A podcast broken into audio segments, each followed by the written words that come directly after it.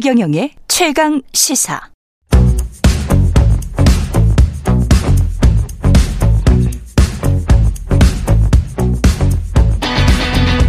심리로 들여다보는 세상 이야기. 뉴스는 십니다.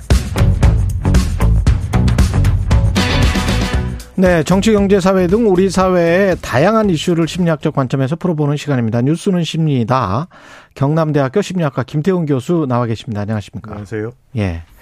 지난주에 다누리 특집으로 한 주 쉬어갔고, 예. 2주 만에 다시 뵙겠습니다. 그동안에 비가 굉장히 많이 왔습니다, 또. 예. 네, 이렇게 많이 오는 걸 저도 본 적이 처음이라서 깜짝 예. 놀랐습니다.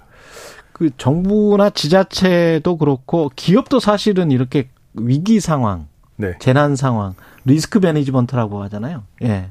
그 위기 상황에 어떻게 대처하느냐 조직이 굉장히 중요한 문제고 뭐 따로 이렇게 학문이 있지 않습니까? 네, 위- 위기 관리 혹은 뭐 위기 상황에서 어떻게 해야 되는지를 연구하시는 분들이 상당히 많이 있죠, 실제로. 예, 네네. 그렇죠. 경영학에서는 굉장히 중요하게 생각하는데 심리학도 마찬가지죠. 네, 심리학도 마찬가지입니다. 네. 예.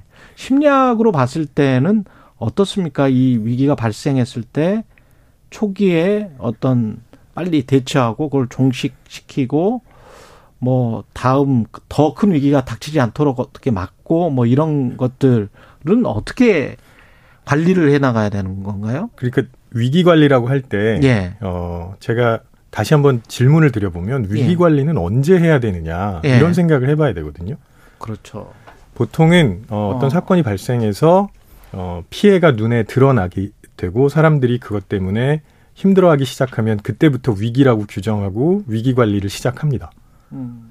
그런데 사실은요 위기가 발생하기 전에 어, 계속 무언가를 하고 있어야 되는 거죠. 그 과정도 역시 위기 관리에 포함되거든요.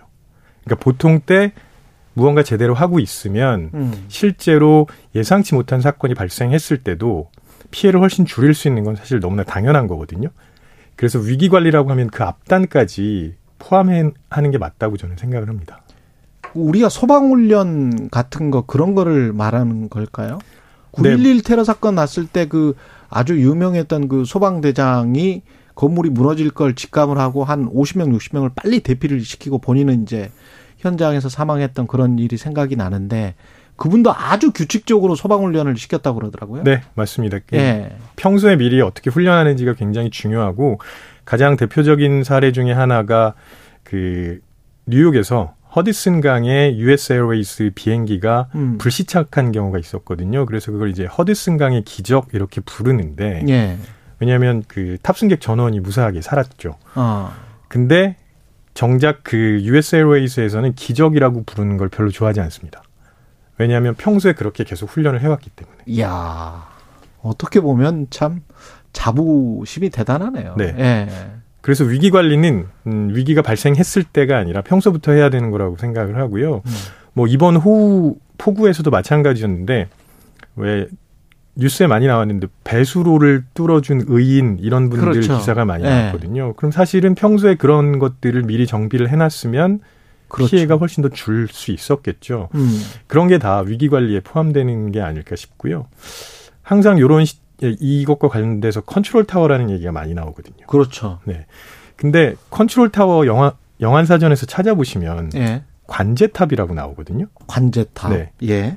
비행기 타고 뭐 어디 다녀오실 때 네. 관제탑에서 뭐 하는지 고민해 보신 적은 별로 없으시죠? 별로 없죠. 네. 예.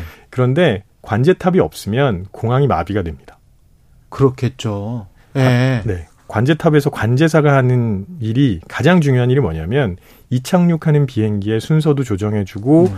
겹치는 부분이 있으면 안 되고 그다음에 활주로 상황에 따라서 다른 데로 가야 되고 뭐 이런 것들을 해주는 거거든요. 그렇죠. 평소에 그렇게 컨트롤 타워가 제대로 역할을 하고 있으면 사실은 피해가 발생할 가능성이 줄어드는 거죠. 음. 그래서 컨트롤 타워는 평소에도 분명히 무언가 기능을 하고 있어야 됩니다. 위기가 닥치지 않은 평상시에도 일상적으로도 컨트롤 타워는 늘 있어야 된다. 네, 네. 그냥 갑자기 예. 무언가 사건이 발생해서 재난이 발생해서 피해가 생겼을 때 컨트롤 타워가 딱 등장한다? 이건 좀 이상하지 않을까요?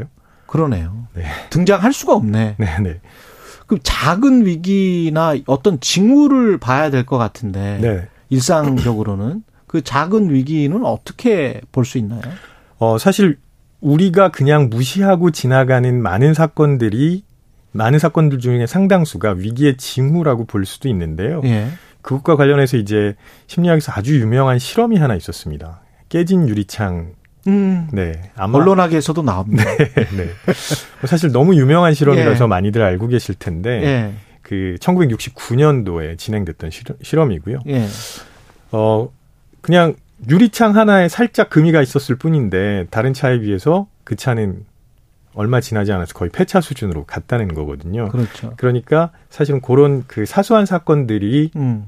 어 우리가 인식하지 못하지만 위기의 징후가 될 수 있고 그런 것들을 자꾸 발견하고 해결하려는 노력을 음. 선행해야 되는 거죠. 제가 언론학에서 배울 때는 그 깨진 유리창 이론이 그 가령 뭐 어떤 동네에서 깨진 유리창이 있는 집이 하나 있었는데 그걸 그대로 방치해 두면 그 동네가 점점 슬럼화 돼가고 뭐 가난한 사람들을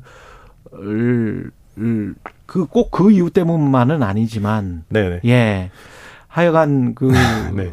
깡패들이 등장을 하고 그렇게 되는 네. 그거가 이제 깨진 유리창 이론이었죠. 그렇죠. 예. 유리창이 깨져 있는 건 음. 깨져 있는 채로 방치돼 있는 건 관리가 안 되고 있다는 의미이기도 하거든요. 그렇죠. 예. 그러니까 아무래도 사람들이 덜 신경을 쓰거나 혹은 그냥 뭐 막 해도 된다 이런 생각을 하게 만들 수도 있다는 겁니다. 예. 그러면 그때 리더십은 어떻게 그 깨진 유리창 하나라도 발견을 해서 어떻게든 큰 위기로 번지지 않게 막아주는 게 리더십이네요. 그렇죠. 예. 선제적으로 대응하는 게 굉장히 중요합니다. 우리가 뭐 보통 관리형, 혁신형 무슨 뭐 요새 요즘 무슨 비대위 때문에 네네. 이런 이야기 하는데 네.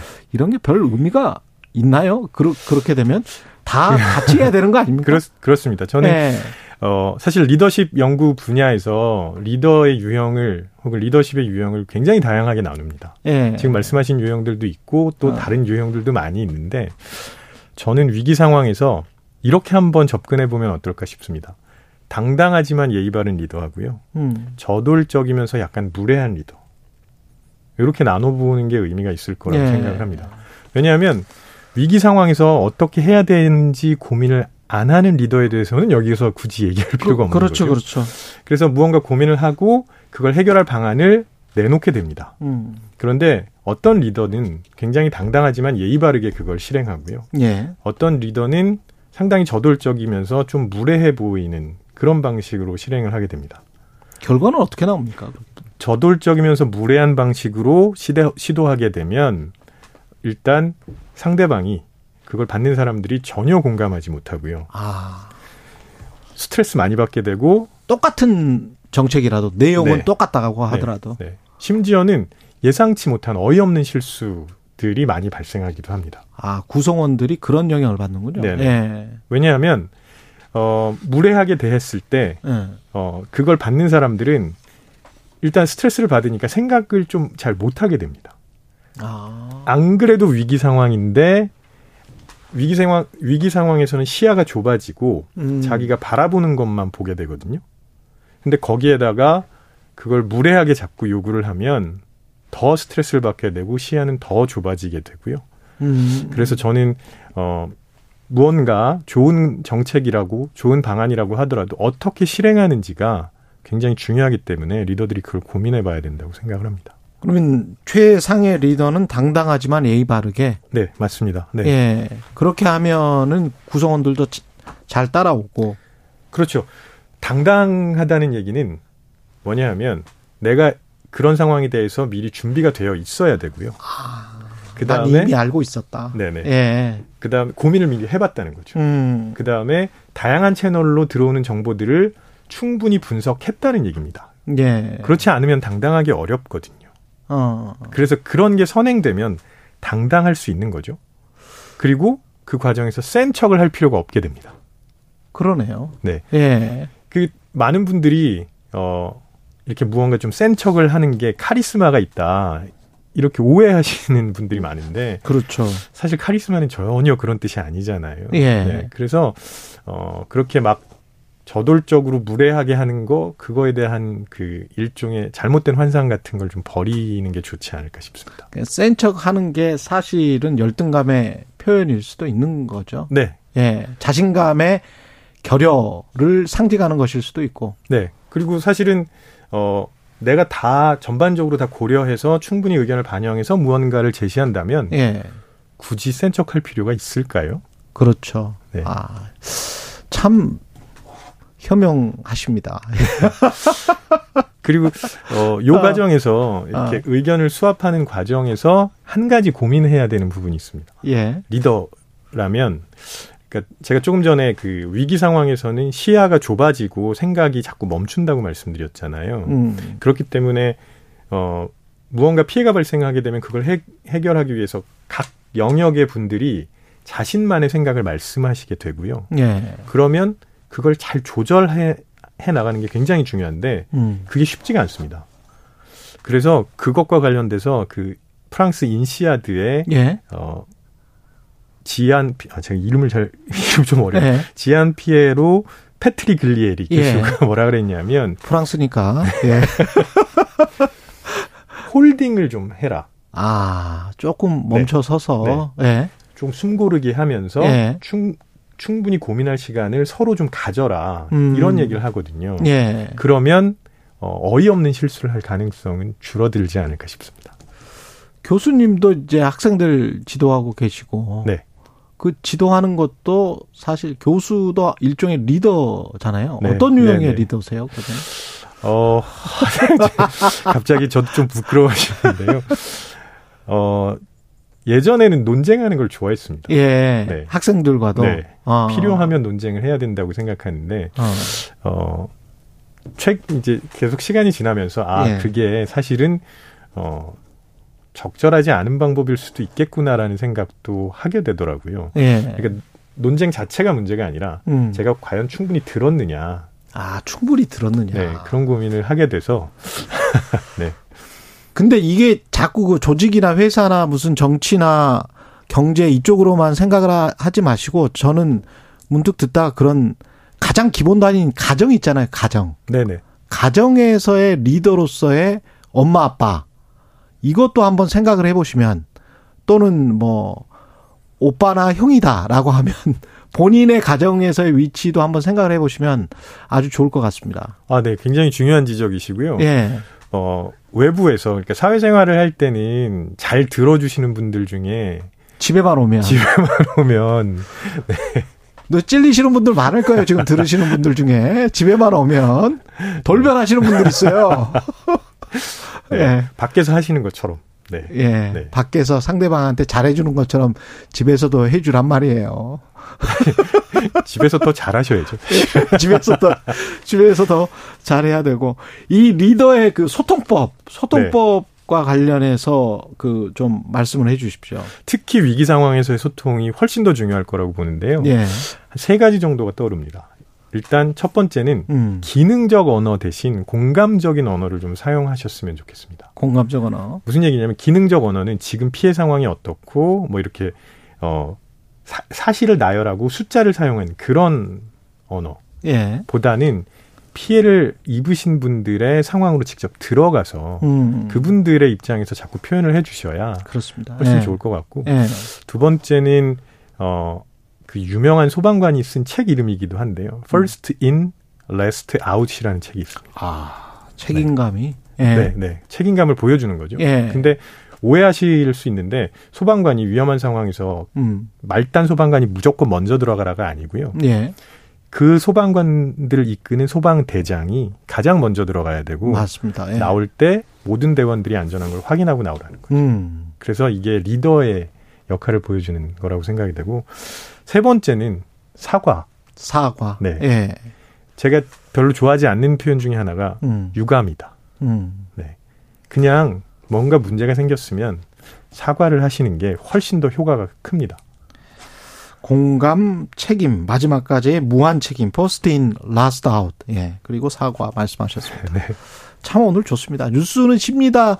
아, 정말 이 코너를 좋아하시는 분들이 많은 것 같아요. 박상우님, 회사에서 친절사원으로 뽑혀서 상을 받았습니다. 아내에게 상을 받았다고 자랑했더니 회사에서 하는 거 반에 반이라도 집에서 친절해라. 한 소리 들었습니다. 오늘부터 가족에게 친절한 아빠, 친절한 남편이 되도록 노력하겠습니다. 정확하게 캐치하셨네요, 이분은. 예, 뉴스는 쉽니다. 경남대학교 심리학과 김태훈 교수였습니다. 고맙습니다. 네, 고맙습니다.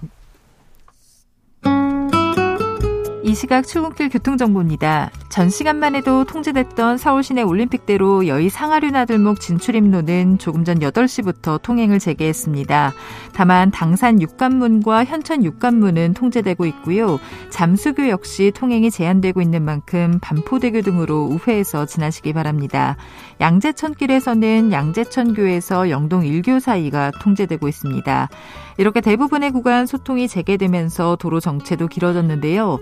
올림픽대로 하남 쪽으로 동호대교를 조금 지나서는 4차로에서 사고가 났습니다. 이 때문에 뒤로 동작대교부터 정체 심해졌고요.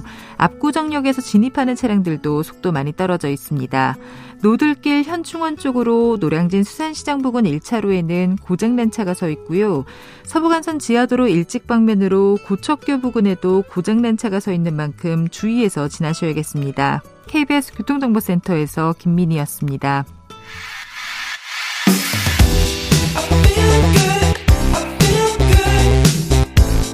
세상에 이익이 되는 방송 최경영의 최강 시사 네, 중부지방 80년 만에 기록적인 폭우, 남부지방은 폭염이 이어졌었고요. 어, 영국, 프랑스, 이탈리아, 유럽 곳곳에서 역시 전례 없는 폭염으로 몸살을 앓고 있습니다. 아마 전 세계 곳곳에서 일어나는 이 기후 변화에 관해서 다 감지하고 있을 텐데 우리가 실천할 방법이 없는지 곽재식 숭실사이버대학교 환경안전공학과 교수 나와 계십니다. 안녕하세요. 안녕하세요. 곽재식입니다. 예. 곽 교수님은 지금 그 폭우 이 상황 지금 기상이 좀 이변이 있는 게 아닌가 항상 매년마다 어떤 뭐 이상기후 징후가 보이면 우리가 그런 걱정을 하잖아요. 네, 뭐 드문 상황인 거는 뭐 다들 이야기하신 대로 맞는 것 같고요. 예. 근데 뭐 이게 전 세계적인 지구 온난화 기후 변화 추세 때문이다 아니다 하는 건 좀 제 지식의 범위는 좀 벗어나는 것 같은데 예. 한 가지 비교적 좀 더 가능성 높게 얘기할 수 있는 것은 뭐냐면 음. 우리나라 국립기상과학원에서 발표하는 자료만 봐도 작년 말에 발표한 자료를 봐도 그렇고 그 이전부터 나오던 자료를 봐도 그렇고 우리나라의 기후 변화의 추세가 여름이 점점 길어지고 그 여름 동안에 비가 점점 내리는 추세로 더 많이 내리는 추세로 간다라는 이야기가 벌써 계속 나오고 있었거든요. 그랬었죠. 네, 그래서 앞으로 이런 식의 재난에 대해서 우리가 더 경각심을 가지고 대비할 준비를 해야 되는 거는 분명하다라고는 충분히 이야기할 수 있을 것 같습니다. 기후가 뭔가 계속 바뀌는 게 갑자기 뭐 확 바뀌는 거는 아니겠죠. 뭔가 징후를 계속 우리 인간들한테 주고 그렇습니다. 예, 대비할 수 있도록 할 텐데 기후 변화의 다른 어떤 조짐들 같은 것 있습니까? 약간 간과하기 쉬운 것 중에 예. 이게 우리나라에서는 문제가 심한데 어, 선진국들 유럽이나 미국에서는 별 문제가 없어가지고 기후에 관련된 무슨 다큐멘터리나 무슨 자료 이런 데서 잘 안 나와가지고 그냥 좀 우리나라에서 기후 운동 하시는 분들도 그냥 넘어가는 것 중에 말라리아 문제 있습니다. 예. 말라리아? 예, 우- 우리나라에 무슨 말라리아가 있어? 그 열대 지방 같은데 외국에서 발생하는 거 아니야라고 하시는 이런 분들도 계신데. 옛날에 사라진 질병 같이 느껴지고. 어, 잘 아시네요. 예. 80년대에 우리나라에서 말라리아가 사라졌다라는 얘기가 있었던 적이 있었습니다.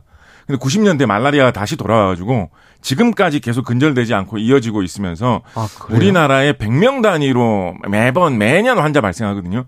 금년 같은 경우에 이미 거의 200명 가까이 말라리아 환자가 발생했고 모기가 말라리아를 옮기지 않습니까? 모기. 예. 그런데 예. 음. 이제 여름이 길어지고 이번처럼 이렇게 폭우가 많이 내리면 당연히 이제 모기가 더 활발하게 활동을 하고 많아질 거거든요. 예. 그래서 앞으로 우리나라의 말라리아 피해가 더 늘어날 가능성이 있다. 근절하기 위해서 더 노력해야 된다 이야기 충분히 할 수 있고요. 우리나라 어. 말라리아 문제 굉장히 심각합니다. 선진국 OECD 국가들 중에서 우리나라가 말라리아 환자 발생 제일 많을 때도 있어요. 멕시코 같은 나라는 열대 지방에 있는 나라인데도 멕시코보다도 우리나라가 말라리아 환자 많을 때도 있습니다. 그렇군요. 네, 미국이나 유럽에서는 말라리아 환자 거의 안 나옵니다. 0명이 거의 나오거든요. 어. 근데 우리나라에서만 이게 계속 나오는 어떻게 보면 되게 한국적인 그런 것인데 음. 기후 변화를 더 심각해질 필요가 있다 생각해야 되고요. 예. 비슷하게 또 생각해 볼 필요가 있는 게 이제 가끔 우리 저기 가을철 되면 성묘할 때 풀밭 같은 데 앉으면 뭐 쯔쯔가무시증이 걸려 가지고 뭐 음. 열나면서 고생한다 이런 얘기 나올 예. 때 있는데 이 쯔쯔가무시증이라는 게 이제 진드기가 돌아다니면서 옮기는 거거든요. 그렇죠. 이 쯔쯔가무시증도 이게 유럽이나 미국에는 없 습니다.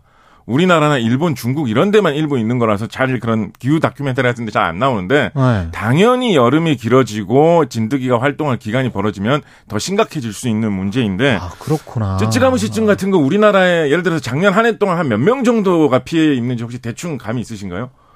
뭐 아까 말라리아 100명, 200명이었으니까 저 그냥 한 100명, 200명. 쯔쯔가무시증 2021년에 걸린 환자가 5천 명이 넘습니다.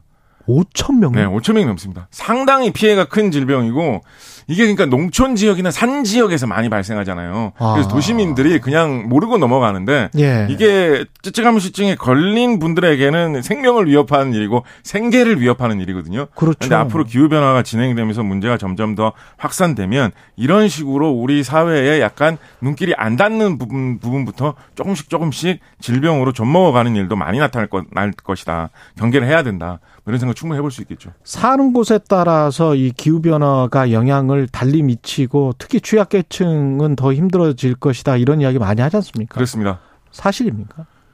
어, 뭐, 단적으로 이야기를 하면, 예. 사실은 계절에서 약간의 어떤 강수량의 변화나 뭐 기온의 변화만 나타나도 음. 뭐 도시의 중산층의 사무직으로 일하시는 분들은 그게 크게 안 느껴지실 수도 그렇죠. 있는데 농사 짓는 분들에게 이게 바로바로 피해로 나타나는 문제거든요. 그러네요. 예를 들어서 기후변화 때문에 내가 농사가 안 됐다라고 하면 내 생계가 위태로워지는 문제고 음. 내 사업이 많아는 문제이기 때문에 인생에 엄청난 큰 영향을 미치는 문제인데 기후변화의 피해 때문에 나타나는 문제라는 거죠.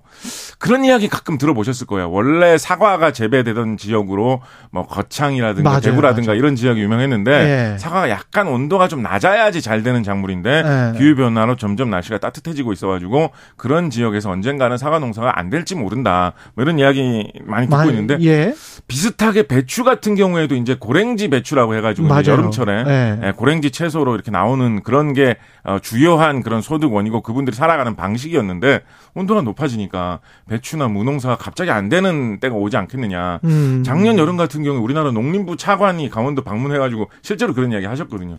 기후변화 때문에 고랭지 농가에 어려움이 있을 수 있기 때문에 각별히 신경 쓰겠다는 이야기 한 적이 있었거든요. 예.